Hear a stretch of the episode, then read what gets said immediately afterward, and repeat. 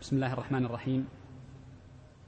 الحمد لله رب العالمين وأشهد أن لا إله إلا الله وحده لا شريك له وأشهد أن محمدا عبده ورسوله صلى الله عليه وعلى آله وأصحابه وسلم تسليما كثيرا إلى يوم الدين. أما بعد فيقول الشيخ موسى الحجاوي عليه رحمة الله تعالى في باب صلاة التطوع قال والتراويح عشرون ركعة.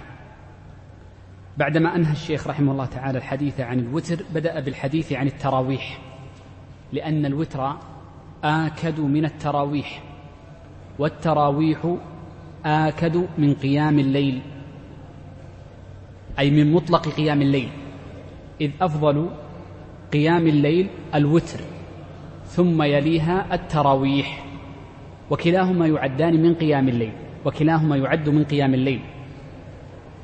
وسيذكر الشيخ رحمه الله تعالى أحكاما تخص الوتر وفي نهايتها سنذكر الأحكام التي غايرت فيها الوتر مطلق القيام. ما هي الأحكام التي خص بها التراويح دون مطلق قيام الليل بعدما ننتهي من الحديث عن الأحكام التي ذكرها الشيخ رحمه الله تعالى؟ يقول الشيخ التراويح عشرون ركعة. التراويح هي الصلاة الليل التي تصلى في رمضان جماعة في المسجد. هذه تسمى تراويح. التي تصلى جماعة في رمضان. وهذه التراويح ثبت أن النبي صلى الله عليه وآله وسلم صلاها. فقد صلاها في الليلة الأولى ثم في الليلة الثانية واجتمع الناس عليه كثيرا. فلما جاءت الليلة الثالثة لم يخرج إليهم صلوات الله وسلامه عليه ثم قال معللا عدم خروجه إلى المسلمين من الصحابة قال خشيت أن تفرض عليكم.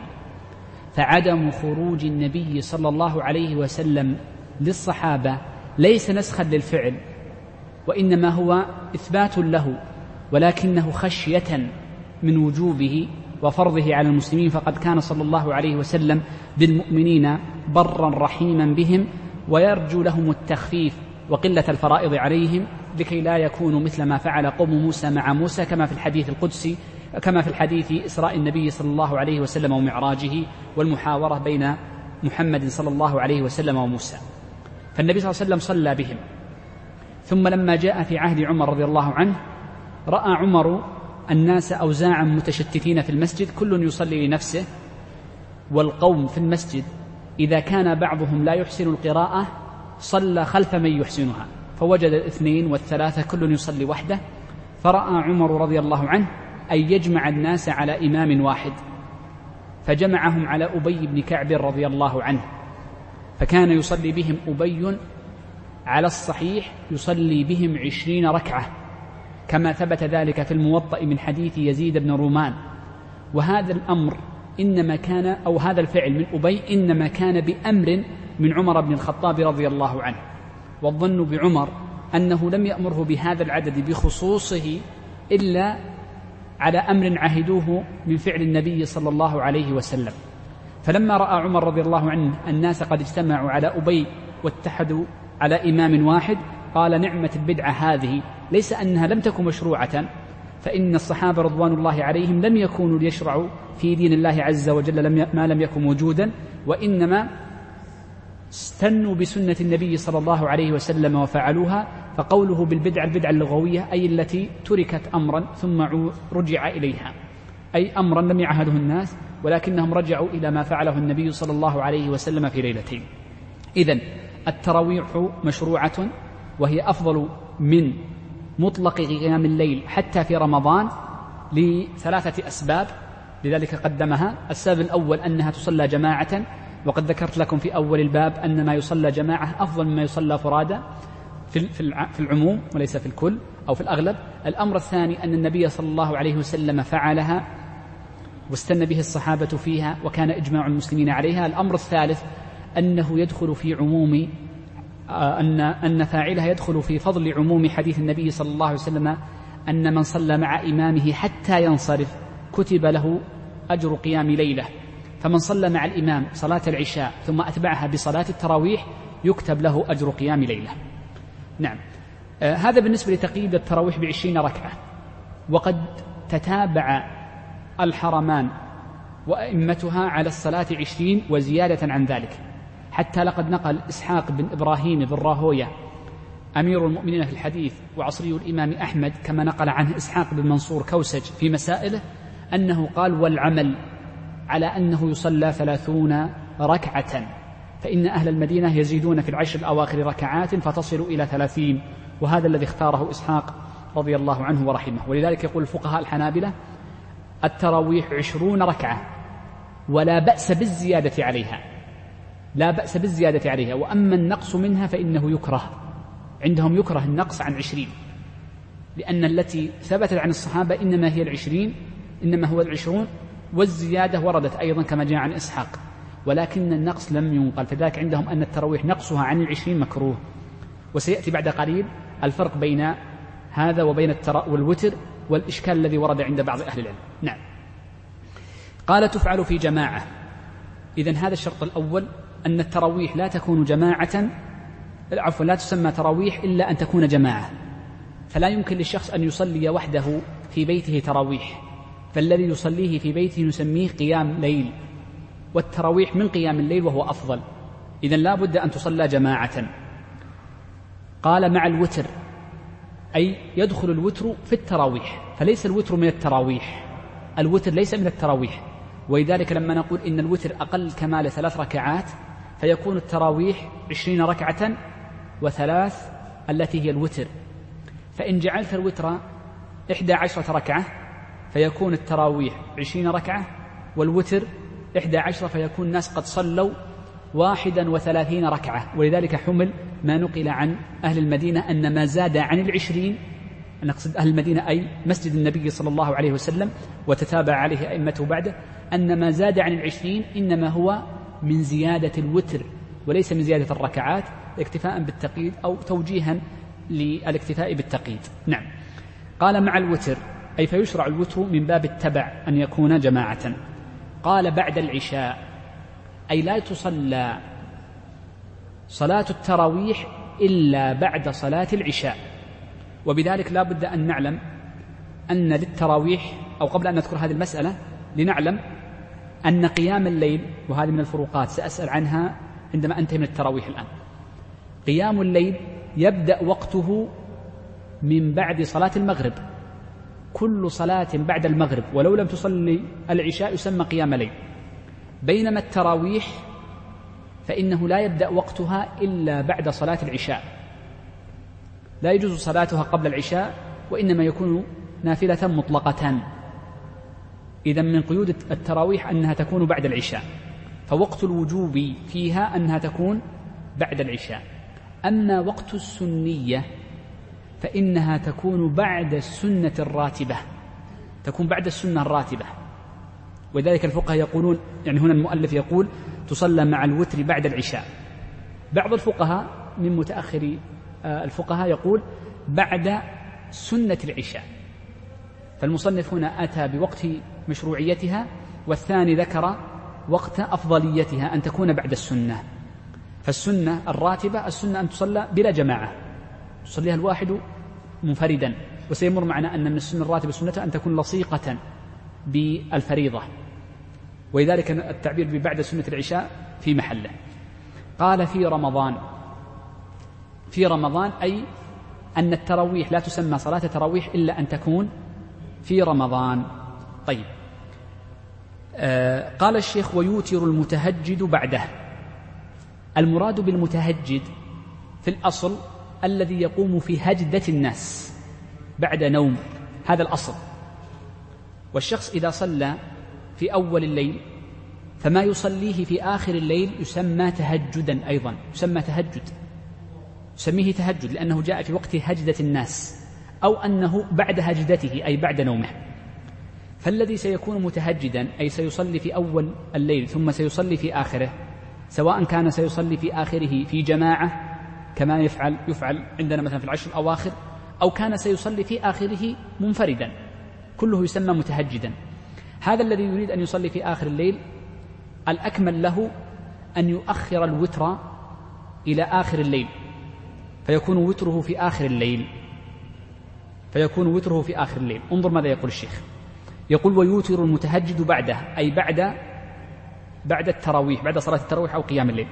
فإن تبع إمامه فإن تبع إمامه شفعه بركعة. أي إذا صلى مع الإمام التراويح. وكان الإمام قد أوتر بركعة فإنه يشرع له أن يزيد ركعة أخرى. يتبين لنا من هذه الجملة أن الذي يصلي مع الإمام في أول الليل صلاة التراويح ثم يريد أن يتهجد يعني في آخر الليل فإن له ثلاث حالات. مفهومة من هذه الجملة.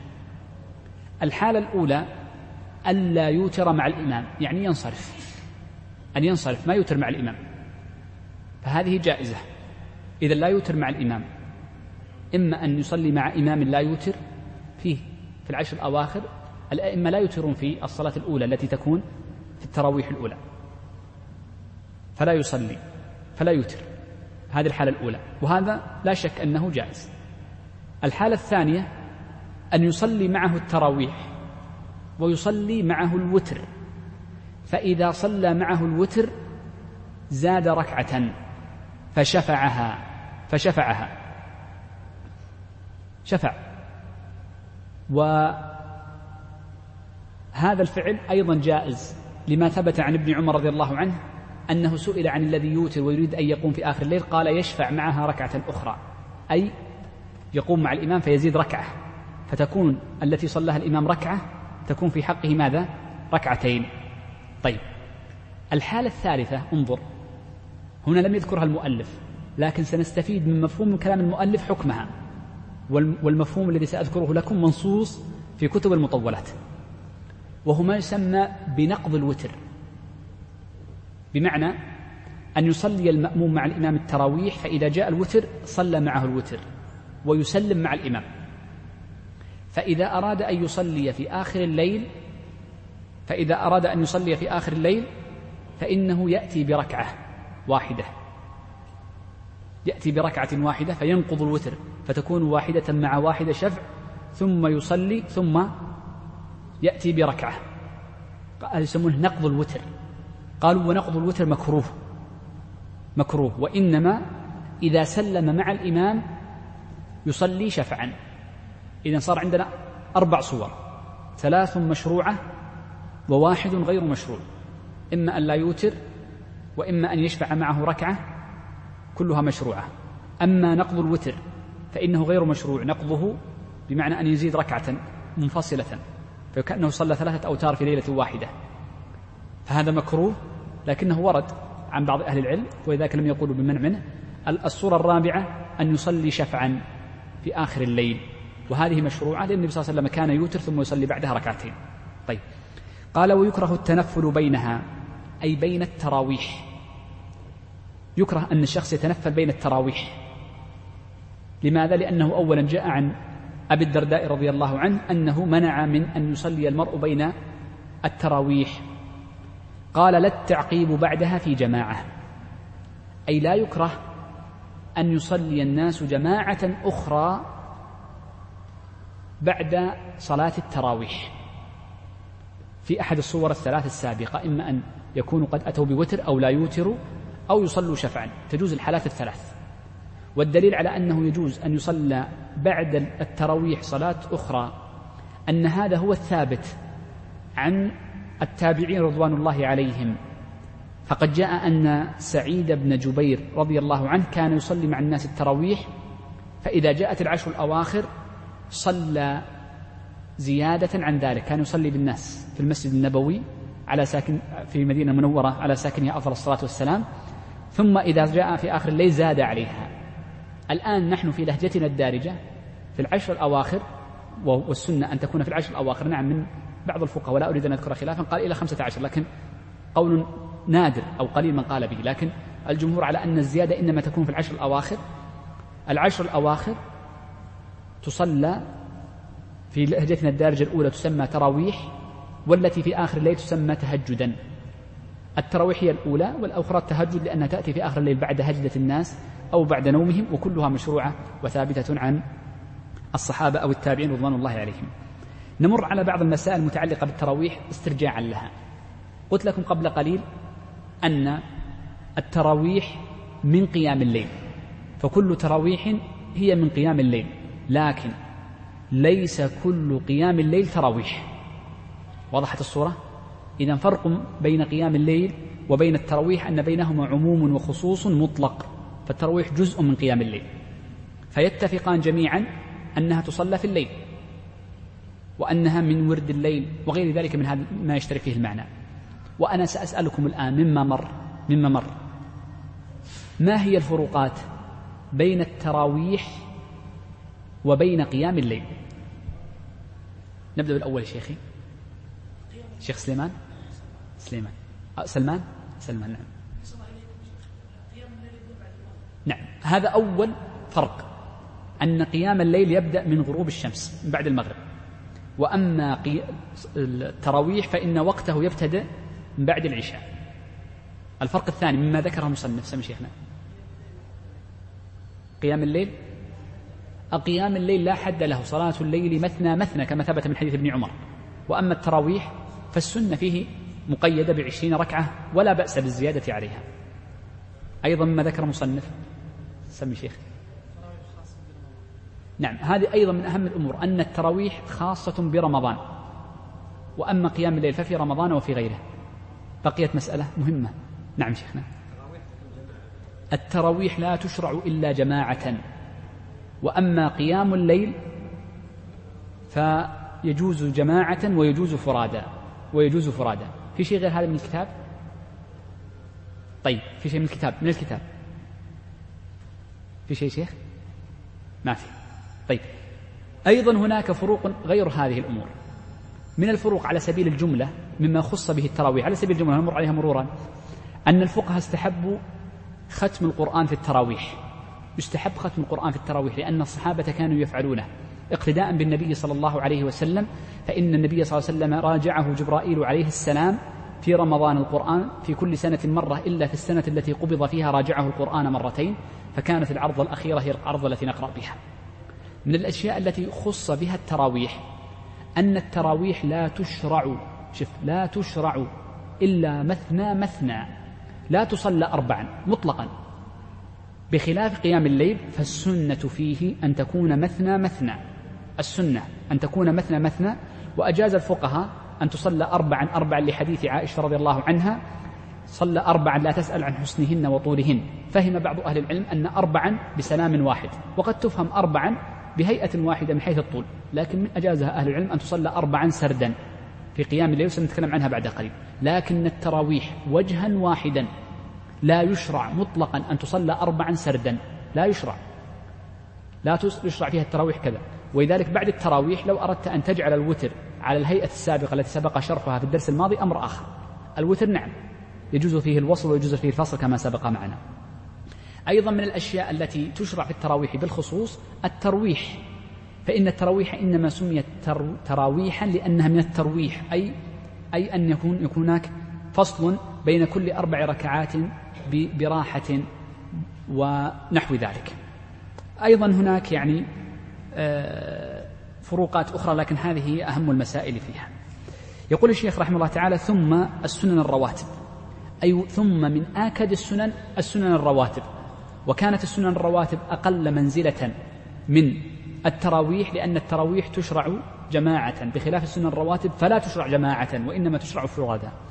وسميت السنن بهذا الاسم رواتب لأنها مرتبة مع الصلاة. مرتبة مع الصلاة. والسنن التي لها تعلق بالصلاة نوعان. سنن رواتب وهي عشر وسنن غير الرواتب وهي عشرون. فالسنن الرواتب العشر التي سيمر معنا ذكرها بعد قليل والعشرون نذكرها بعد ما ننتهي. يقول الشيخ السنن الراتبة ركعتان قبل الظهر وركعتان بعدها.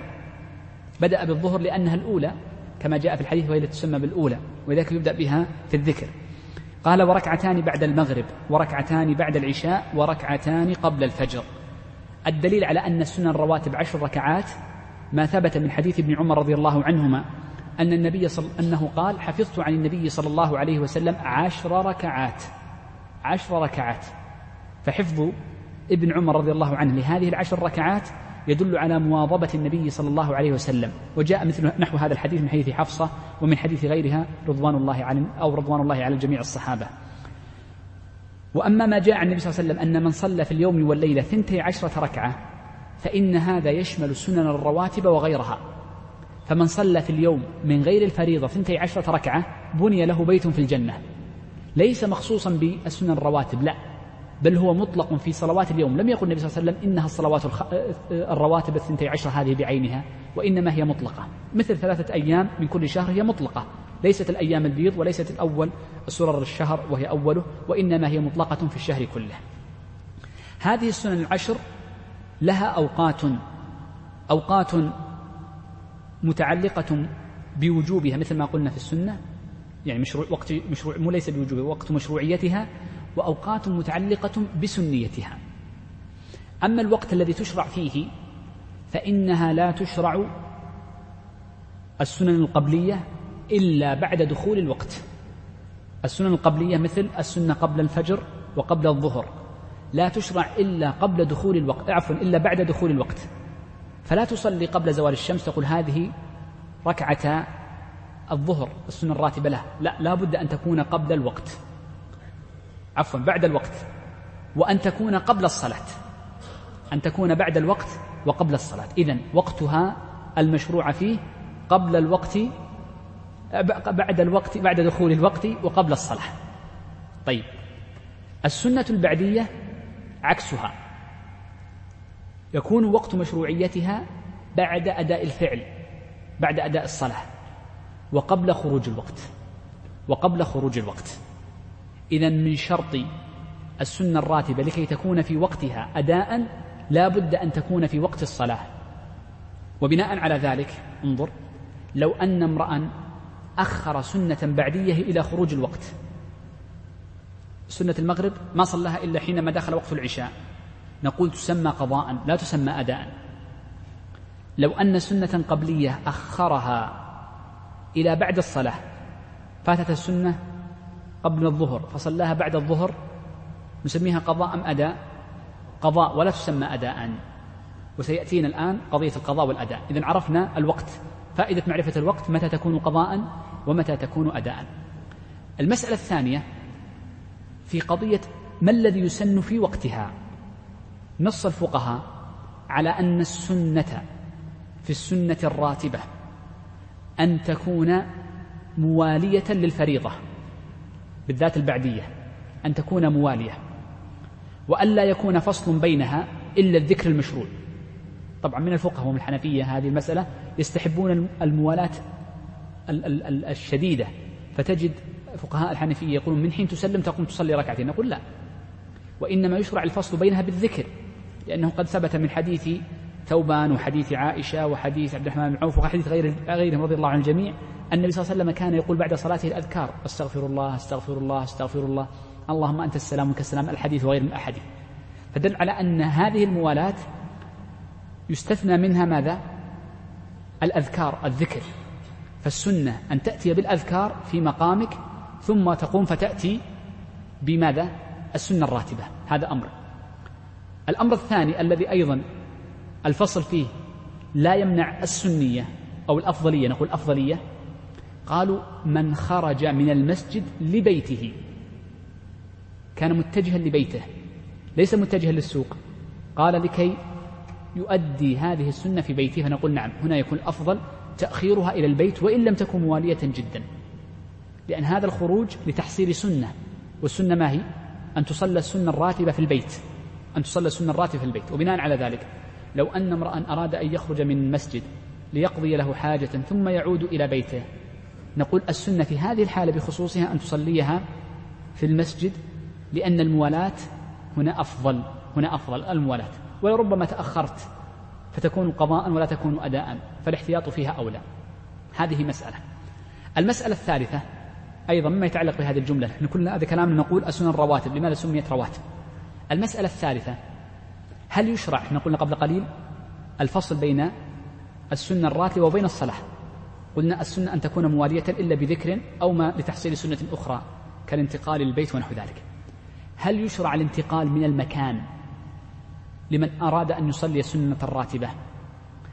لأنه قد ثبت في صحيح مسلم من حديث معاوية رضي الله عنه أن النبي صلى الله عليه وسلم قال أمرنا أو أمرنا أن نفصل بأن نفصل بين السنة طبعا والصلاة بكلام بكلام أو أو أو انتقال أو نحو ما قال معاوية رضي الله عنه حديث في صحيح مسلم. فهذا الأمر هل هو يكون للسنة الراتبة أم لا؟ يقول الإمام أحمد إن هذا الحديث محمول على الإمام بس الإمام. فالذي يستحب له أن ينتقل من مكانه يغير مكانه. أو يتكلم بين الفريضة والنافلة هو الإمام. وأما المأموم فإن هذا الحديث ليس متعلقا به. نص عليه الإمام أحمد وكثير من فقهاء السلف قبله. وجه الإمام أحمد قال هذا جمعا بين النصوص فإن الصحابة كانوا يقومون في مقامهم. وهذا الأمر الذي قصده معاوية قال أمرنا أي أمر من كان إماما ومن في نحوه. ولأن الإمام ولأن الإمام قد يظن إذا قام واصلا لنافلة بفريضة ظن أنها من الصلاة. بعض الناس يسرح ترى يا شيخ تونا منتهي من سجود السهو. ما يعرف أهي من الفريضة أم هي من النافلة أفاته شيء أم لم يفته؟ فلو انتقل من مكانه أو فصل بذكر لله عز وجل أو كلام لكان في ذلك أرعى لمصلحة الناس. طيب. يبقى عندنا أيضا مسألة يعني مرت علي. إذا هي مسألة أو نذكرها عند القضاء. خلينا نذكرها عند القضاء. أحسن. طيب. قال وهما آكدها.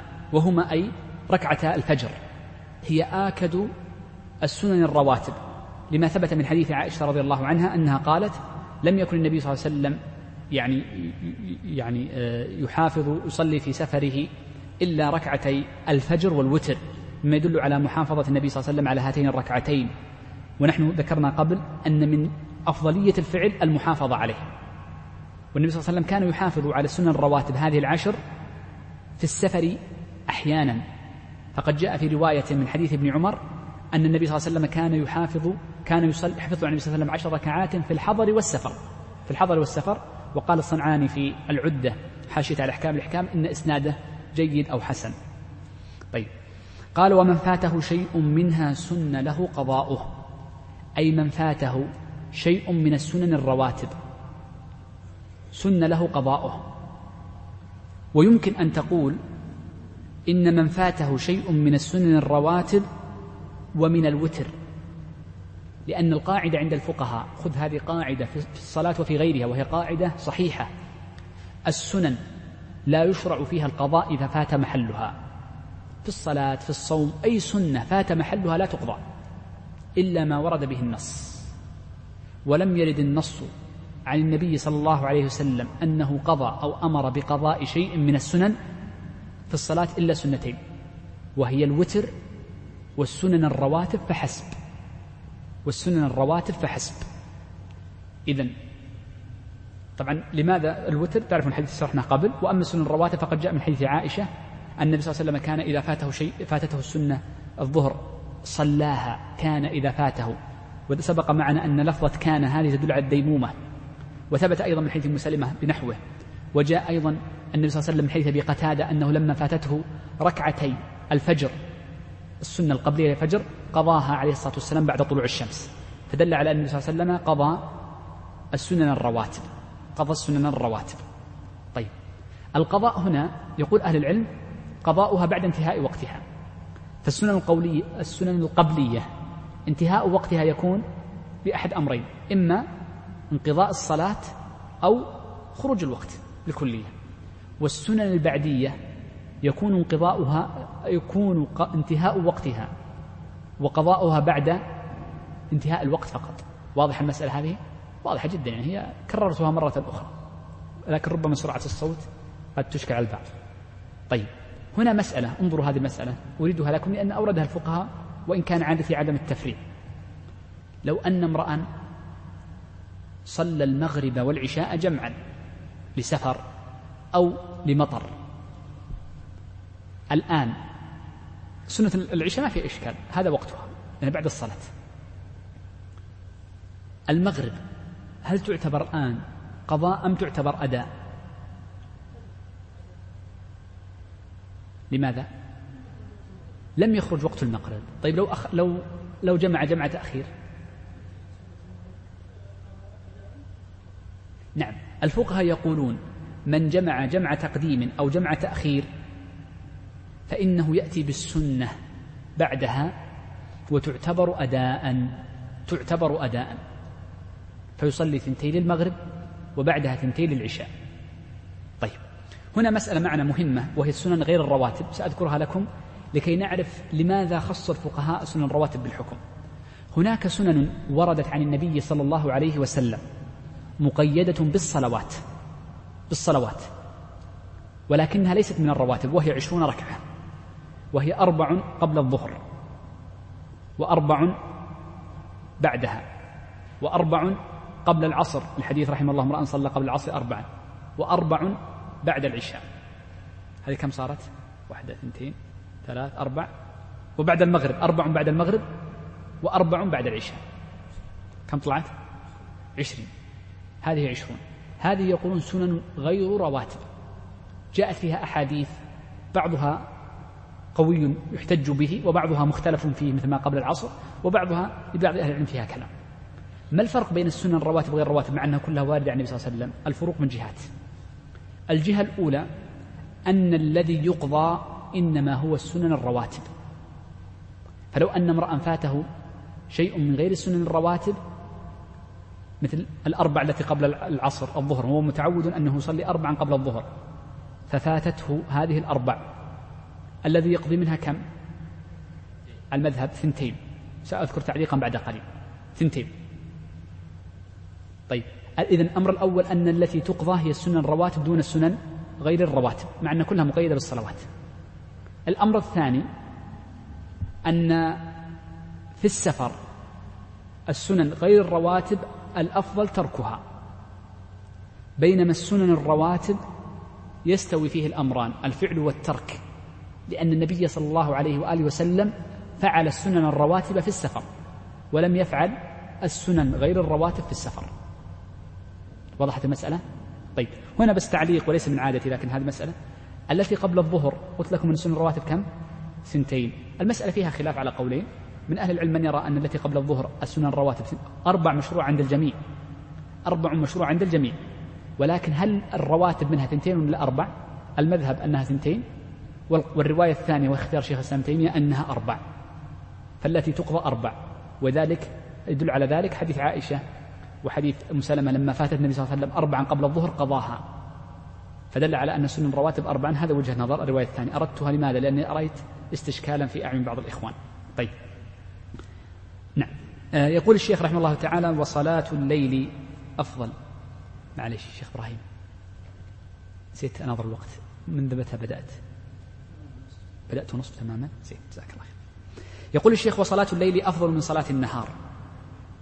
أي النافلة وليس الفريضة. والنبي صلى الله عليه وسلم لما تكلم عن ذكر أفضل قيام قال أفضل قيام قيام داود في الليل. وصلاة الليل وأفضل الصلاة لما سئل عن فضل الصلاة ذكر أنها صلاة الليل عليه الصلاة والسلام. فهنا بدأ يتكلم عن مطلق قيام الليل مطلق قيام الليل. وذكرت لكم في الابتداء أن مطلق قيام الليل يبدأ وقته من بعد صلاة المغرب إلى طلوع الفجر. كل هذا يسمى قيام ليل فالصلاة بين العشاءين من قيام الليل وهو فاضل. فالصلاة بين العشاءين كسنة مطلقة أفضل من الصلاة بعد الظهر. كسنة مطلقة ليست من السنن الرواتب أو غير الرواتب المقيدة طيب. قال وأفضله ثلث الليل بعد نصفه. يقول الشيخ إن أفضل وقت لقيام الليل هو الثلث الذي يكون بعد نصفه. لما ثبت من حديث ابن عمر أن النبي صلى الله عليه وسلم قال أفضل الصلاة صلاة داود أو أفضل القيام قيام داود عليه السلام. كان ينام نصف الليل ويقوم ثلثه. وينام سدسه. إذا يقوم نصف الليل ثم يقوم عفوا ينام نصف الليل ثم يقوم ثلثه ثم ينام سدسه. فدل على أن الثلث الذي يكون بعد نصف الليل هو الذي يكون فاضلا أفضل أوقات قيام الليل. وهذا الوقت فاضل من جهتين من حيث الزمان ومن حيث الفعل. فمن حيث الزمان هذا الزمن هو أفضل وقت بنص حديث النبي صلى الله عليه وسلم. ومن حيث الفعل أن الأفضل في قيام الليل أن يسبقه نوم وأن يتبعه نوم. فأفضل القيام أن يسبقه نوم ويتبعه نوم. لماذا؟ لكي يكون المصلي إذا قام إنما يقوم لأجل قيام الليل. الذي يقوم في آخر الليل يقوم لأجل قيام الليل ولأجل صلاة الفجر ولأجل الدوام. كل الثلاث. فهنا لا الأفضل أن تقوم لأجل قيام الليل. تقوم من نومتك. ولذيذ يعني رقدتك لا لشيء إلا لقيام الليل وهو سنة ليس واجب. لو فرض مالك منه مالك منه الفرض. لكن لأجل سنة يجوز لك تركها وليست بلازمة ولا حتم عليك. تقوم لأجلها ثم ترجع فترقد هذا الأفضل. إذا هذا الأفضل باعتبارين باعتبار الزمان وباعتبار الفعل ونص حديث النبي صلى الله عليه وسلم واضح يرقد وينام سدسه. طيب المسألة تهمنا هنا من حيث الفقه. نصف الليل متى يحسب؟ القاعدة هنا وفي باب الحج وفي غيره أن نصف الليل يحسب من المغرب. فتنظر متى تغرب الشمس متى يؤذن المغرب ومتى يطلع الفجر متى يؤذن الفجر. فتحسب الليل كله. فعلى سبيل المثال في هذه الأيام يؤذن المغرب ست ست ست وربع خل نبغى شيء يطلع 12 ساعة. خلنا نقول ست. سم؟ أربع وربع لا نبغى ست وست. طيب خلنا نقول أربع أربع وربع خلنا نقول أربع. ويؤذن الفجر المغرب ست يعني كم؟ 12 لا. لا صح. أنا حسبت بالعكس. عشر ساعات صح. أنا قلت أبغى 14 عشر ساعات. إذا نصف الليل كم؟ خمس ساعات. زد هذه الخمس على أذان المغرب الذي هو كم؟ ست الآن؟ ست. يكون نصف الليل يبدأ من الساعة الحادية عشر. فالسنة إذا أردت أفضل القيام أن تنام قبل الساعة الحادية عشر. تنام. ثم تقوم الحادي عشر إلى ثلث الليل يعني باقي خمس ساعات ثلثي يعني اللي هو الباقي يعني تقريبا ساعتين ونص لا أكثر ثلاث ساعات تقريبا ونيف. عندك هذه الفترة تقوم فيها ما شئت. ثم ترجع فترقد هذا أفضل وقت لقيام الليل من هذه الفترة. واضح حسابه. طيب. يقول الشيخ نعم. وصلاة الليل نعم وصلاة ليل ونهار مثنى مثنى. أي السنة في صلاة الليل والنهار أن تكون مثنى مثنى يعني ركعتين وتسلم منها. والدليل على ذلك ما ثبت في الصحيحين من حديث ابن عمر رضي الله عنه أن النبي صلى الله عليه وسلم قال صلاة الليل مثنى مثنى. وأما الرواية التي عند النساء وغيره وصلاة الليل والنهار مثنى مثنى فإنها ضعيفة. ولكن معناها صحيح. وقد أطال الشيخ تقي الدين في أكثر من موضع في تضعيف هذه الزيادة والاستدلال على معناها وأطال في الحديث عنها. ولكن لهذه دلالات فإن السنة في صلاة النهار أيضا أن تكون مثنى مثنى ولكن له استثناءات ستمر بعد قليل. قال فإن تطوع في النهار بأربع كالظهر فلا بأس.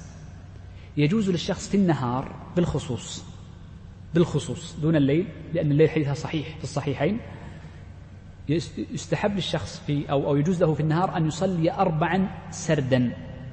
أن يصلي أربعا كالظهر. سردا يعني ما يسلم بينها لكن يجلس التشهد. والدليل على ذلك حديثان. حديث علي رضي الله عنه حديث أبي أيوب الأنصاري رضي الله عن الجميع أنهما ذكر أن النبي صلى الله عليه وسلم صلى بعد الظهر أربعا. لم يسلم إلا تسليمة واحدة. كذا قال.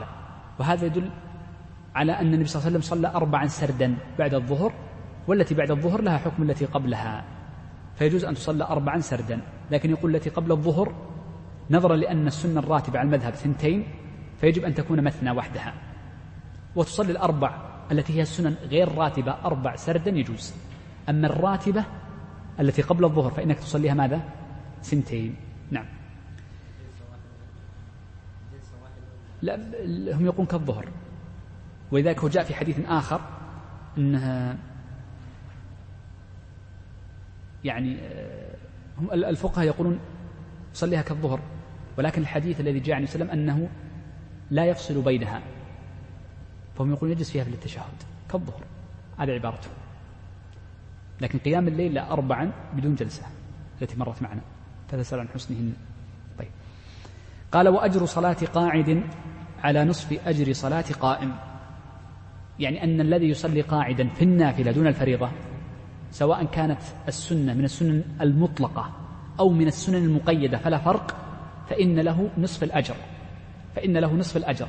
ودعا ذلك حديث عمران بن حسين رضي الله عنه أن النبي صلى الله عليه وسلم قال له إن صلاة القاعد على نصف صلاة القائم أي نصف أجره. يقول الشيخ وتسن صلاة الضحى. صلاة الضحى مشروعة وهي سنة. وقد ورد في سنيتها ثلاثة أنواع من الأدلة. النوع الأول أمر النبي صلى الله عليه وسلم أبا هريرة بها فقد قال أبو هريرة أوصاني خليلي بثلاث وذكر منها ألا أدع ركعتي الضحى سبحة الضحى ركعتين. والنوع الثاني من الأدلة فعله صلى الله عليه وسلم لها. فقد جاء من حديث أم هانئ رضي الله عنها أن النبي صلى الله عليه وسلم لما فتح الله له مكة صلى في بيتها ثماني ركعات سبحة الضحى. كذا تقول أم هانئ رضي الله عنها في بعض الروايات. ما يدل على أنه فعلها صلى الله عليه وسلم. والنوع الثالث من الأدلة أنه رتب أجرا على من فعلها. فقد روى الإمام أحمد أن النبي صلى الله عليه وسلم ذكر أن هذه الصلاة هي صلاة الأوابين حينما ترمض الفصال. وهذه الأدلة الثلاث تدل على مشروعية صلاة الضحى. صلاة الضحى. وأما ما جاء عن عائشة رضي الله عنها أن النبي صلى الله عليه وسلم لم يصلها فهذا من نفي علمها رضي الله عنها. ونفي العلم ليس علما بالعدم بل قد روي عنها كما في المسند أن النبي صلى الله عليه وسلم صلى أربعا صلى أربعا ضحى صلى أربعا ضحى. هذا من جهة. أو أن قصدها رضي الله عنها وهو المذهب أن الذي نفته عائشة إنما هو ملازمتها الصلاة صلاتها دائما. ولذلك الفقهاء ينصون وقالوا إن الإمام أحمد نص عليه أن السنة في الضحى أن تصلى غبا ما تصلى كل يوم لإعمال حديث عائشة رضي الله عنها. هي نقلت أنه صلى ونقلت أنه لم يصلي دائما فحملوا آه، قولها أنها لم يصلي على أنه لم يصلي دائما. ولذلك الفقهاء يقولون يستحب أن تصلى غبا ما تصلى دائما. تترك أحيانا وتفعل أحيانا. يقول الشيخ وتسن صلاة الضحى أي غبا ليس بسبب على سبيل الديمومة وإنما أحيانا إعمالا للحديثين وهما من حديث عائشة. قال وأقله ركعتان أقل ما تصلى الضحى ركعتان. لحديث أبي هريرة أن وسلم أمره أن يصلي ركعتي الضحى. قال وأكثره ثمان أي أكثر الكمال. ثمان لفعله صلى الله عليه وسلم حينما صلى ثمان ركعات ضحى. قال ووقتها من خروج وقت النهي. أي حينما ترتفع الشمس قيد رمح كما سيأتي معنا. إلى قبيل الزوال. الزوال وقت نهي وهو الذي يكون عند حينما يقوم قائم الظهيرة. فقبيله قبل أن يقوم قائم قائم الظهيرة يعني بين وقتي النهي الذي سيأتي معنا بعد قليل هو وقت صلاة الضحى. هذا وقت الجواز. وأما وقت الأفضلية أفضل أوقاته فحينما يشتد الحر. ولذلك جاء النبي صلى الله عليه وسلم تسميته حينما تشتد الفصال. تشتد الحر وقال إن هذه الصلاة صلاة الأوابين. ولا يشرع صلاة مقيدة في هذا الوقت إلا صلاة الضحى. فحمل هذا الحديث على صلاة الضحى. فأفضل أوقات صلاة الضحى حينما تشتد الحرارة. يعني بعد العاشرة الحادي عشر يقوم الشخص ويصلي ركعتين. لماذا خص وقت اشتداد الحرارة؟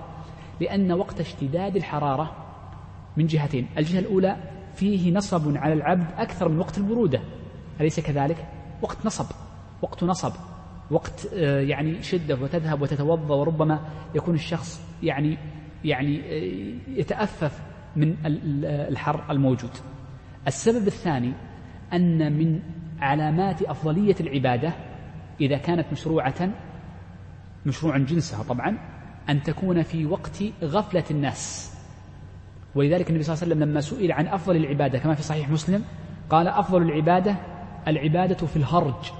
الهرج يعني عندما الناس ينشغلون في حديث وفي أخبار وفي فتن وفي قتال أنت تكون في وحدك وتتعبد الله عز وجل.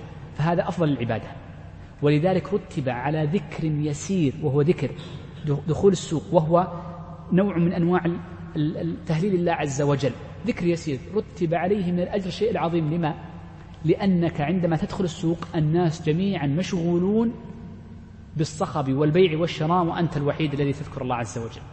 فكان الأجر العظيم المرتب على دعاء السوق أعظم من مثيله في غير هذا المحل. لكن أنا عبرت قبل قليل بشرط أن يكون جنس العبادة مشروعا. ولذلك نقول إن أفضل أوقات اليوم من الفجر إلى الفجر الذي بعده هو وقت العصر. أفضل أوقات اليوم العصر. أقسم الله عز وجل به قال والعصر. ولكن لا يشرع في العصر صلاة لأنه وقت النهي كما سيأتي معنا. فلا بد أن يكون جنس العمل مشروعا. نعم. يقول الشيخ وسجود التلاوة صلاة. سجود التلاوة معناه أنه إذا جاءت آية فيها أمر بالسجود فإنه يشرع أن يسجد عند انتهاء الآية عند انتهاء الآية لأن الآيات جعلت مفاصل جمل. فإذا انتهت انتهى قراءة الآية سجد عندها. وهذا السجود سجود كهيئة السجود العادي على الأعظم السبع الذي سبق معنا بيانه من حديث ابن عباس رضي الله عن الجميع عنه وعن أبيه وعن باقي الصحابة رضي الله عليه. فسجود التلاوة هذا هو يسمى سجود التلاوة. هذا السجود يسمى صلاة. قصده بالصلاة أي أن له أحكام صلاة النافلة وليس الفريضة. له أحكام صلاة النافلة. فعلى المذهب شوف على المذهب سجود التلاوة والشكر صلاة. وينبني على ذلك أنه يشرع له الطهارة. فإذا كان المرء متطهرا فالحمد لله. فإن لم يكن على طهارة شرع له التطهر. فإن كان الماء منه قريب توضأ. وإن لم يكن الماء منه قريبا تيمم. ثم سجد سجود التلاوة. الأمر الثاني بناء على أنه صلاة أننا نقول إنه يشرع له أو يلزم أن يكون متجها إلى القبلة. أن يكون متجه للقبلة مثل الصلاة.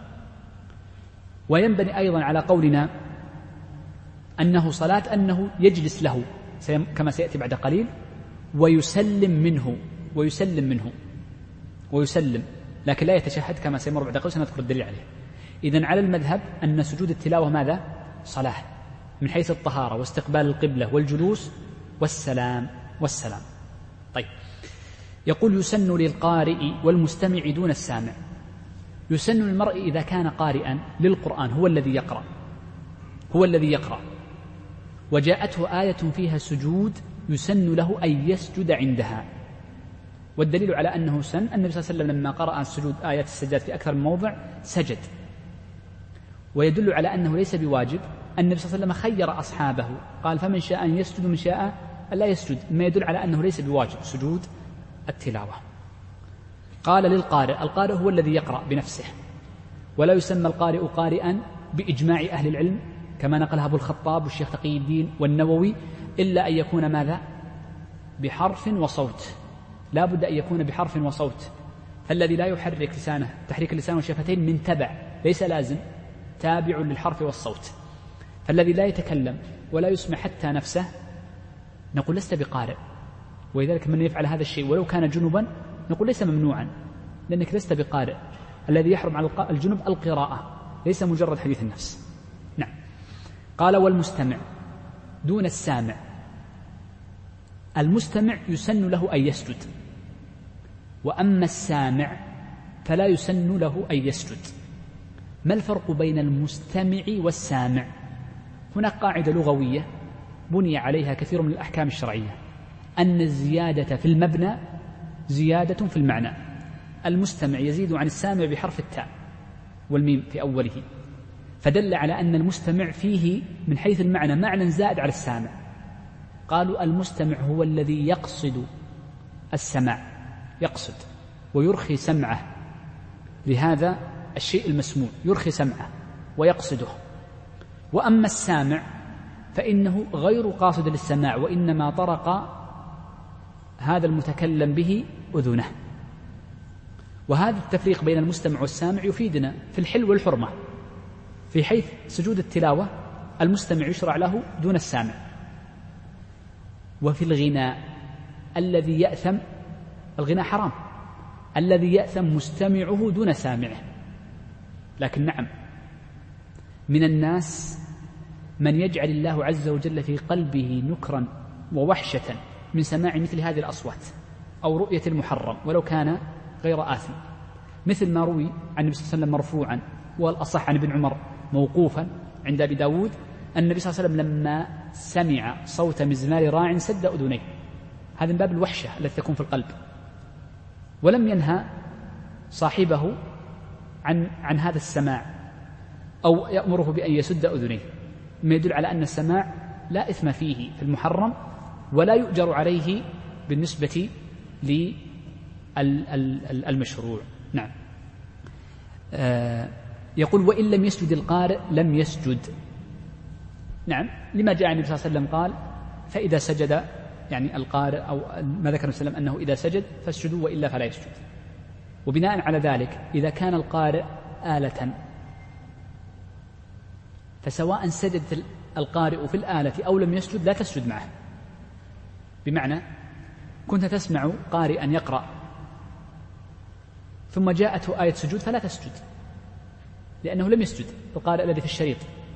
طيب لو سجد كان مسجلا قبل شهر وسجل سجوده لا تسجد أيضا لأن القارئ الذي أمامك لا يسجد أنت من باب التبع. الفقهاء يقولون وانتبه هذا الملحظ أن القارئ هنا كالإمام كالإمام. ولذلك بنى بعض الفقهاء من متأخر الحنابلة مسألة فيها روايتين سأذكر روايتين لأهميتها هذه القاعدة. أن القارئ هنا كالإمام يقولون فمن لم تصح إمامته لا يسجد معه. مثل ماذا؟ لو أن امرأ يستمع لامرأة هو رجل فاستمع لامرأة من محارمه. طبعا لأنك ما يجوز أنك تستمع لامرأة ليست من محارمك نص عليها فقهاء الحنفية. صوت المرأة ليس عورة لكن العورة التغني. إذا قرأت المرأة القرآن بتغن نص فقهاء الحنفية لا يجوز للرجل أن يسمع. التعليم يكون بدون تغني. قراءة تصحيح ما يكون بتغني. طيب أما القراءة عادية فيجوز لأن قراءة القرآن الصوت المرأة ليس بعورة. لكن لو استمع الرجل لامرأة اليوم نخرج كثير لو استمع الرجل لصوت امرأة فسجدت. هل يسجد معها؟ على قول هؤلاء لا يسجد. طيب انظر الصورة الثانية. لو كان المستمع أمام القارئ كأن يكون القارئ هنا وأنا هنا في قبلته أسجد ولا ما أسجد؟ من قال لا يقول لي ليش؟ لا أنا بلف. خاص هو مستقبل القبلة. أنا ألف. بسيطة. ما يبغى لها شيء. نعم هم على القاعدة. أحسنت شيخ عبد الله. على القاعدة زي ما ذكرت الشيخ الشيخ ظافر أن القاعدة على هذه ما يصح لأن لا يصح أن يتقدم المأموم على الإمام. هذا قول عدد من متأخر فقهاء الحنابلة. ولكن قال بعض الفقهاء والأظهر ولذلك المصنف لم يذكرها هنا ولا في الإقناع. والأظهر أنه يسجد لسجود المرأة ويسجد ولو تقدم. ومعنى قول الفقهاء الحنابلة بالخصوص بالأظهر أي الأظهر دليلا لأن عندهم ما كان الدليل فيه ظاهر سمي الأظهر قاعدة عندهم. إذا قيل الأظهر فباعتبار الدليل فباعتبار الدليل. هذه من ألفاظ يعني ترجيح ولذلك هم يكثرون من الأظهر والأرجح فباعتبار الدليل. الأرجح والأظهر باعتبار الدليل الشرعي. وأما كلمة المذهب والمشهور فباعتبار كثرة العدد. طيب. يقول الشيخ ولم يسجد القارئ لم يسجد ذكرنا دليلها. قال وهي أربعة عشر سجدة. في الحج منها سجدتان الدليل على أن في الحج سجدتان ما ثبت عند أبي داود وأحمد من حديث عقبة بن عامر رضي الله عنه أنه سأل النبي صلى الله عليه وسلم أفي الحج سجدتان؟ قال نعم. ففي سورة الحج سجدتان. ولو أردنا أن نتبع هذه السجدات الأربعة عشر لوجدنا أن كل ما في مصحف الذي بين أيدينا فيه موضع سجود فإنه سجدة إلا موضعا واحدا وهو في سورة صاد. فإن الفقهاء المذهب يقولون إن السجدة التي في سورة صاد ليست سجدة تلاوة. وإنما سجد النبي صلى الله عليه وسلم سجود شكر. فلا تصل فلا تكون في في الصلاة. هذه الرواية المشهورة في المذهب فما تكون في الصلاة. نعم. قال في الحج منها اثنتان ويكبر وسيأتي لها رجوع بعد قليل هذه المسألة. قال ويكبر إذا سجد وإذا رفع.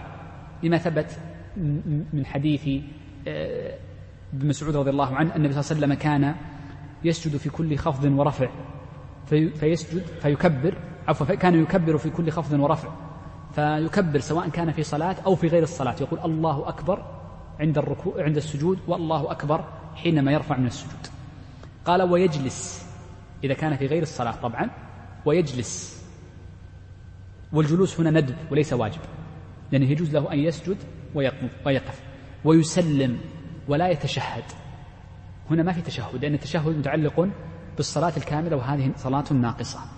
نعم. يقول الشيخ رحمه, رحمه الله تعالى ويكره للإمام قراءة سجدة في صلاة سر. يقول الصلاة السرية يكره أنك تقرأ فيها سورة فيها سجدة.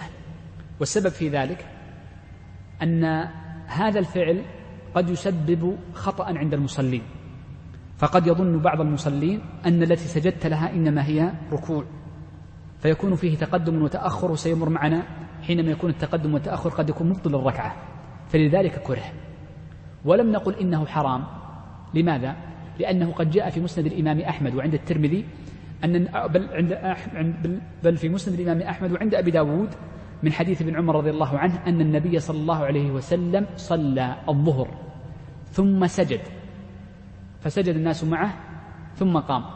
قال فكان سجوده أو فرأى الصحابة رضي الله عليهم أن سجوده كان لأنه قرأ تنزيل السجدة قرأ سورة السجدة في تلك الركعة فدل على أنه يجوز السجود في السرية ولكن الأولى مراعاة لحال من خلفك يمنع منها. مثل ما نقول إن السنة في العصر في الظهر آه، في مثلا في المغرب عدم التطويل وأن تكون من قصار مفصل مع أنه ثبت عن النبي صلى الله عليه وسلم أنه قرأ بالأعراف وقرأ بالطور فدل على أن هذه حالات تدل على الجواز فحسب. نعم. قال ويلزم المأموم متابعته في غيرها. أي ويلزمه أن يتابع الإمام في كل سجدات التلاوة في كل سجدات التلاوة.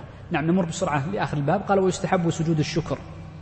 سجود الشكر هو سجود منفرد يصليه المرء أو يعني يسجد سجدة وهي صلاة كما سيمر معنا منفردة في غير الصلاة. إذا جاءته نعمة إذا إذا تجددت نعمة أو انتفعت أو اندفعت نقمة. هذا هو سببه. إذا وجد سببه شرع. إذا جد تجددت نعمة على الشخص كسب مالا.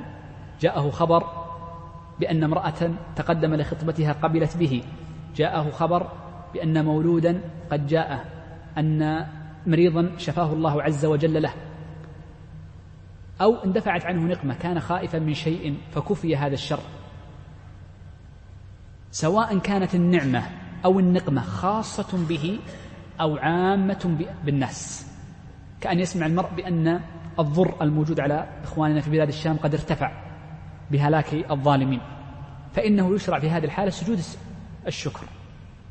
والدليل على أن سجود الشكر مشروع أمران.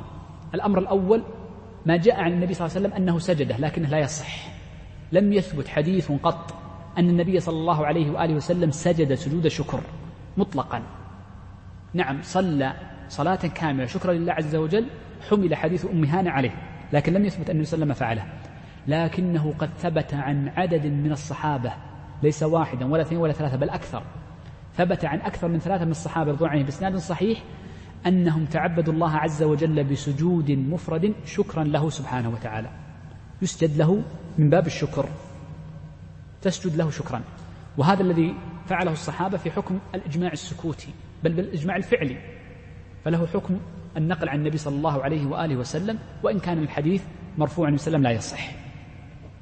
طيب هذا السجود الشكر أيضا على المذهب أنه صلاة.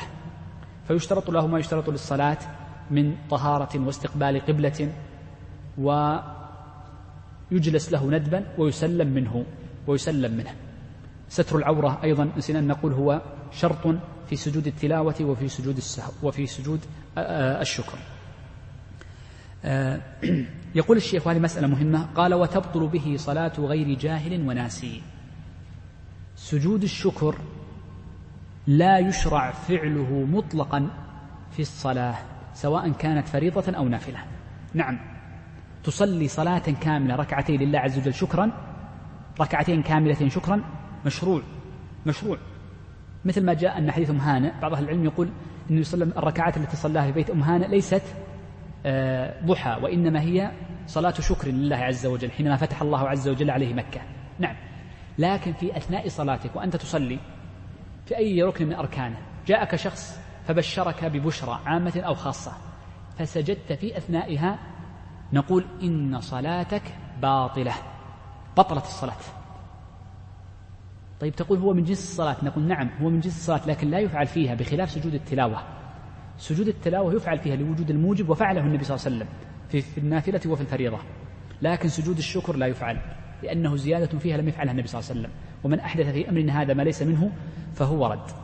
قال غير نعم آه غير غير جاهل وناسي. أما الذي يجهل الحكم فيظن أنه آه لا تبطل به الصلاة نقول تصح. صلاته لأنه جاهل تكلمنا عن القاعدة قبل قاعدة الجهل تذكرون؟ وكذلك الناسي الذي نسي الحكم أو نسي الحال. طيب انظر عندنا مسألة. انتبه. وهذه متعلقة بالمتن. سجدات التلاوة كم؟ أربعة عشر. وقلنا إن صاد شكر وليست سجدة تلاوة على المذهب. من فعلها في صلاته يكون سجد ماذا؟ سجدة شكر. ما رأيكم؟ ويقول من فعل سجود الشكر في صلاته بطلت صلاته. يكون صحيح ولا ليس بصحيح؟ خل جهل. خل جهل. نعم خلينا نكملها. مضبوط لو نقول جاهل أيضا لو كان جاهلا بلا إشكال مشروعة. أو كان يظن أنها تلاوة. لكن لو كان عالما أنها سجدة شكر وسجد مشهور المذهب أنها تبطل الصلاة لأنه عالم بشرط أن يكون عالما بشرط أن يكون عالما أنها سجدة شكر ويسجد. والرواية الثانية أيضا في المذهب عند المتأخرين أنها لا تبطل للخلاف فيها فإن من العلماء من يرى أن سجدة صاد تلاوة وليست سجدة شكر. ولكن مشهور المذهب طبعا الحديث فيها. فهي روايتان عند المتأخرين كلاهما معتمدة والأقرب أنها لا تبطل. بناء على قاعدة المذهب أنهم يعذرون بالجهل والتأويل وما فيه اختلاف. المذهب من أو المالكية والحنابلة من أوسع الناس عذرا بالمسائل التي فيها خلاف. طيب في دقيقة نمر بس بسرعة على أوقات النهي. نأخذها باختصار شديد. قال وأوقات النهي خمسة. أوقات النهي خمسة على سبيل البسط وثلاثة على سبيل الإجمال لأن بعضها ملتصق في بعض. قال أولا من طلوع الفجر الثاني طلوع الفجر الثاني الذي هو الفجر الصادق إلى طلوع الشمس. ومن طلوعها يقول يقول وأوقات النهي خمسة من طلوع الفجر الثاني إلى طلوع الشمس. من طلوع الفجر الثاني أي الفجر الصادق الذي يكون معترضا في السماء هذا الذي الفجر الصادق هو الذي هو وقت صلاة الفجر وقت نهي هذا وقته. إلى طلوع الشمس إلى حين تطلع الشمس يعني يبدأ الشمس خروج القرص هذا وقت طويل. انتبه. العبارة أنه طويل. الوقت الثاني من طلوع الشمس حتى ترتفع قيد رمح. ما معنى أن ترتفع قيد رمح؟ يعني أن الناظر إليها ينظر إليها وكأنها ارتفعت بمقدار الرمح. يعني ارتفعت مقدار شبر تقريبا حينما تراها مرتفعة في السماء.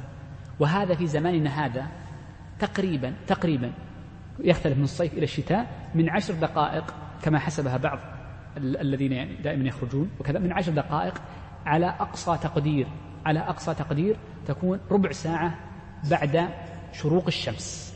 فانظر الشروق وزد عليها عشر دقائق تقريبا أو أقل بيسير أو أكثر بيسير. الوقت الثالث قال ومن طلوعها. نعم قال وعند قيامها حتى تزول.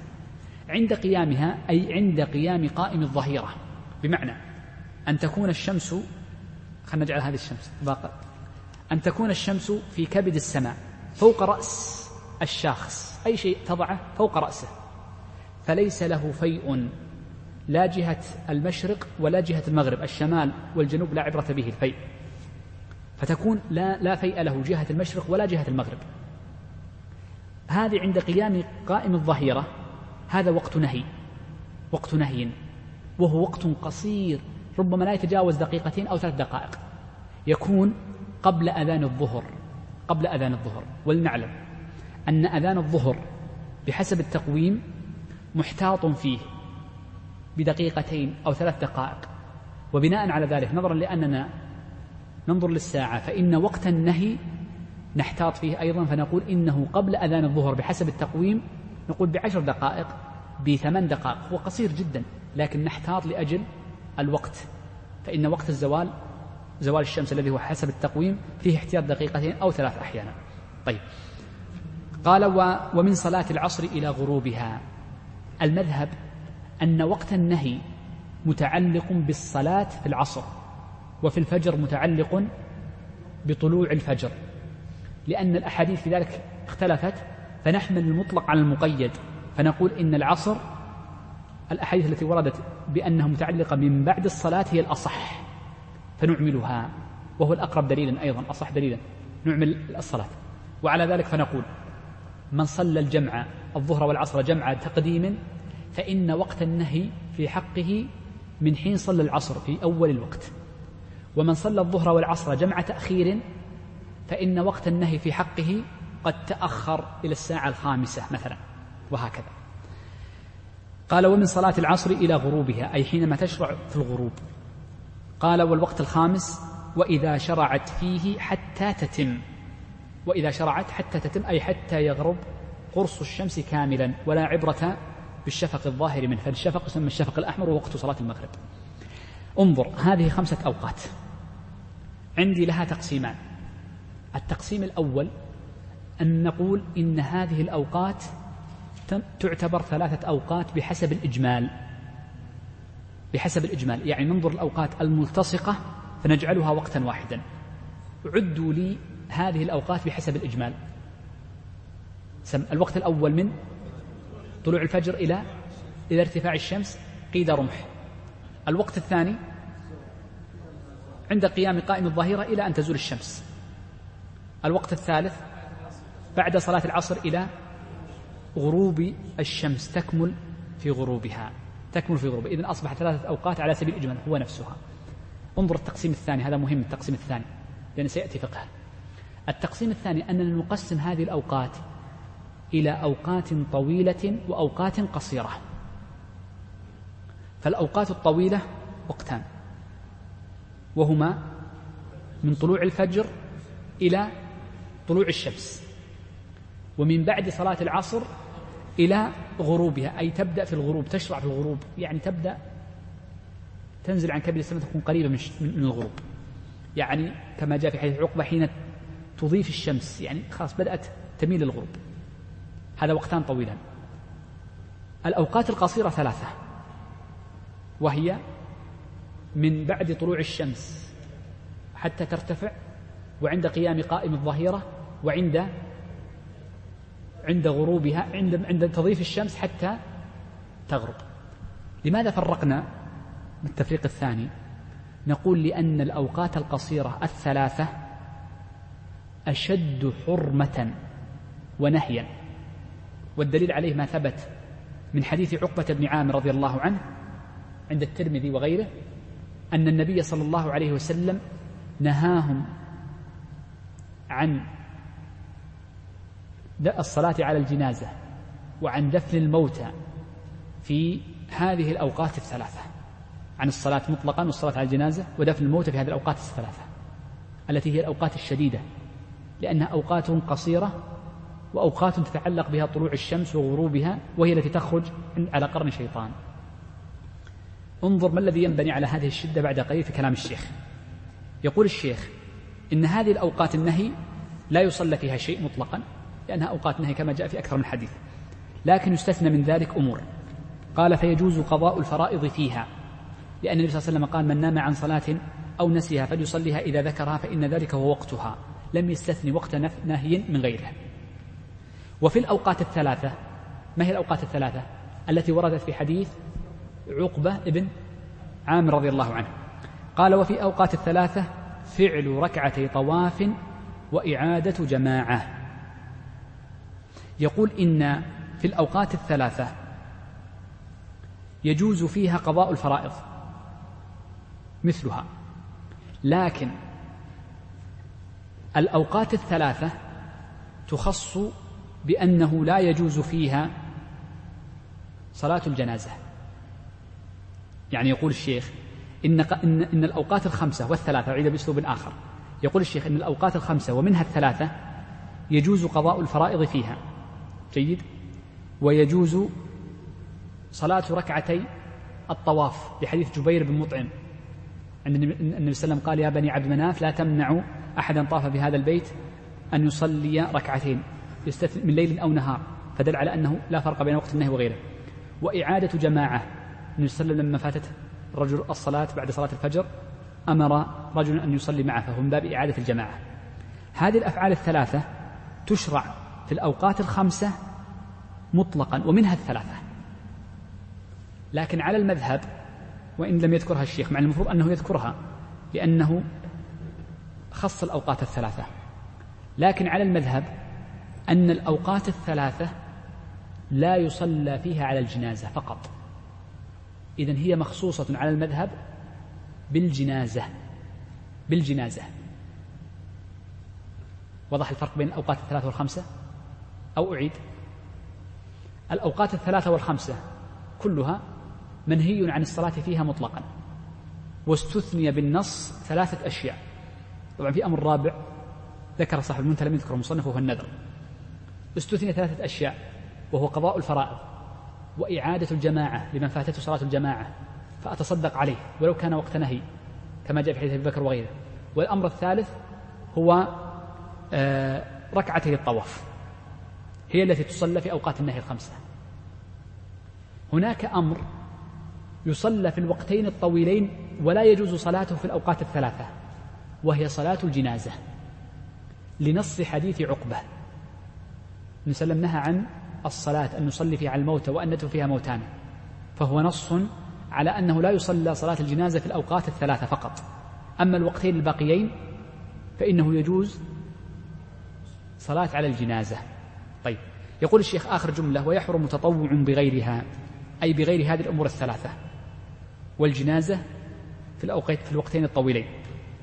ويحرم تطوع بغيرها في شيء من الأوقات الخمسة حتى ما له سبب. المذهب أن كل ما له سبب سواء كان تحية مسجد أو سنة وضوء أو كسوف الشمس أو كسوف الشمس أو استسقاء كله لا يجوز أو صلاة عيد كله لا يجوز في وقت النهي. لا يجوز في وقت النهي بل يجب أن يكون بعد خروج وقت النهي. يجب أن يكون بعد خروج النهي. أيضا قضاء السنن الرواتب هل يجوز فعلها في وقت النهي؟ على المذهب القاعدة ما يجوز فعل وقت النهي. ولذلك يقولون انتبه هذه القاعدة لكي نفهم هذا الحديث؟ توجيه الأحاديث كيف؟ النبي صلى الله عليه وسلم ثبت عنه أنه صل فاتته سنة الظهر ثم قضاها بعد العصر. فما زال النبي صلى الله عليه وسلم يصليها حتى مات. قالت أم سلمة فكان ذلك من خاصة أمر النبي صلى الله عليه وسلم أو نحو ما قالت رضي الله عنها. فهم الصحابة أنه من خصوصه. فمن أهل العلم من قال إن الذي من خصائصه الاستمرار على النافلة. ومن أهل العلم من قال إن الذي من خصائصه صلاتها في وقت النهي وهو المذهب. ومن أهل العلم من قال إن من خصائصه قضاء السنن الرواتب.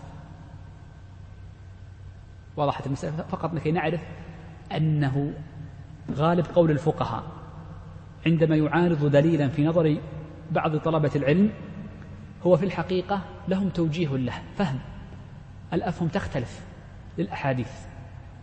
ولذلك بعض الطلاب انتهى الدرس طبعا انتهى الدرس الآن كامل لكن هذه خارجة. بعض الإخوان جزاه الله خير قد يأتي بكتاب من كتب الفقه فيقول إن هذا الكتاب مخالف للنصوص الشرعية الأحاديث من وجهين. الوجه الأول أنك تقرأ زاد مستقنع لا تجد فيه حديثا واحدا. وتقرأ مختصر خليل لخليل بن إسحاق ما تجد فيه حديثا. وتقرأ مختصر المنهاج للنووي فلا تجد فيه حديثا وغير ذلك مختصرات. فنقول أولا هذا الأمر الأول أن هذه المختصرات لم تجعل للاستدلال وإنما ذكرت لسرد الأحكام. سردها مثل الفهرس. مثل الفهرس. ألم يكن السلف الأوائل يعيبون أن تذكر حديثا من غير إسناد؟ بلى. ومع ذلك هم كانوا يجعلون أطراف. فإن سفيان بن الثوري سفيان بن سعيد الثوري لما مات وجدوا في نطاقه يعني حبل الذي مثل الذي يجعل على على البطن وجدوا فيه حديث ورقة فيها أطراف الأحاديث ليحفظها ويعرفها. كذلك هذا الكتاب. كتب المختصرات جعلت مسائل لتحفظها وتستظهرها وتعرف الأحكام فيها والاستدلال له مطولاته. الأمر الثاني أن بعض الإخوان يقول هذه المسألة تخالف الدليل. نعم تخالفه في نظرك أنت. وهي مسألة اجتهادية. المذاهب المتبوعة في الغالب وخاصة عند لما استقرت الأمور في الغالب أنهم اطلعوا على الأدلة. نعم المتقدمون قد قد يكون بعضهم لم يطلع على الأدلة. يكون في منطقة يكون الأحاديث فيها قليلة. نعم. فيأتي بعض المقلدة فيأخذ برأيه لكن لما استقرت الأمور والمذاهب دخل كثير من أهل العلم هم من أهل العلم في هذه المذاهب هم من أوسع الناس علما بالحديث تصحيحا وتضعيفا واطلاعا على النصوص. فلما رأوا هذه الأحاديث كان لكل طائفة من أهل العلم توجيها لها توجيه وجهوها بتوجيه يختلف التوجيه الآخر. ولذلك هنا يأتي اختلاف أهل العلم في كيفية التعامل مع النصوص. بعضهم يرى الترجيح. بعض أهل العلم لا يرى الترجيح مطلقا.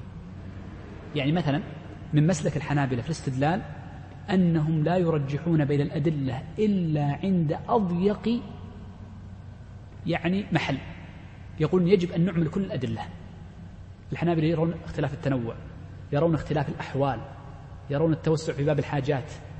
فيقول لا نرجح أبدا إلا عند نطاق ضيق جدا جدا جدا. نعمل الترجيح. بعض المذاهب تتوسع مثل فقهاء الحنفية. عليهم رحمة الله يتوسعون في قاعدة الترجيح. عندهم الترجيح هذه قاعدة واسعة جدا. فلذلك هم لا يردون النصوص وإنما من باب الترجيح يرون أن هذا النص يعارض نصا آخر فرجحنا نصا على نص آخر. ولذلك القواعد هي تختلف بين المذاهب. ولذلك دائما من عرف الخلاف وتوسع في العلم لا أقول عذر أهل العلم. هذه عذر هذه يجب أن تكون مسلمة. وإنما هاب أن يتكلم في العلم. هاب يخاف. العذر هذا انتهينا منه. مع أنني أتكلم أنا عن العذر فالذي لا يعذر أهل العلم لم يصل لمرحلة أهل العلم. كيف أنه يهاب الإمام أحمد وجاء عن مثل عن مالك وجاء مثل عن كثير من أهل العلم المتقدمين الذين طلعوا على خلاف الأمة على الخلاف العالي من خلاف من خلاف فقهاء الأمة. أنهم كانوا إذا سئلوا عن مسألة قال لا أدري. قيل لأحمد أو قيل لأبي بكر الأثرم صاحب أحمد وهو من أفقه أصحابه لماذا أحمد كان يقول لا أدري؟ قال لعلمه بالخلاف. لعلمه بالخلاف أصبح يقول لا أدري مثله مالك. أحيانا عدم اطلاعك على هذا الخلاف والتوسع فيه يجعل الشخص يخاف. فأنا مقصودي أن الإنسان دائما يقدم العذر لأهل العلم وليس معنى العذر لأهل العلم الأخذ برأيهم مطلقا بل ينظر في الدليل ويرجح به إذا كان متأهلا وينظر في قواعد الأصول في كيفية إعمال الأدلة واللغة.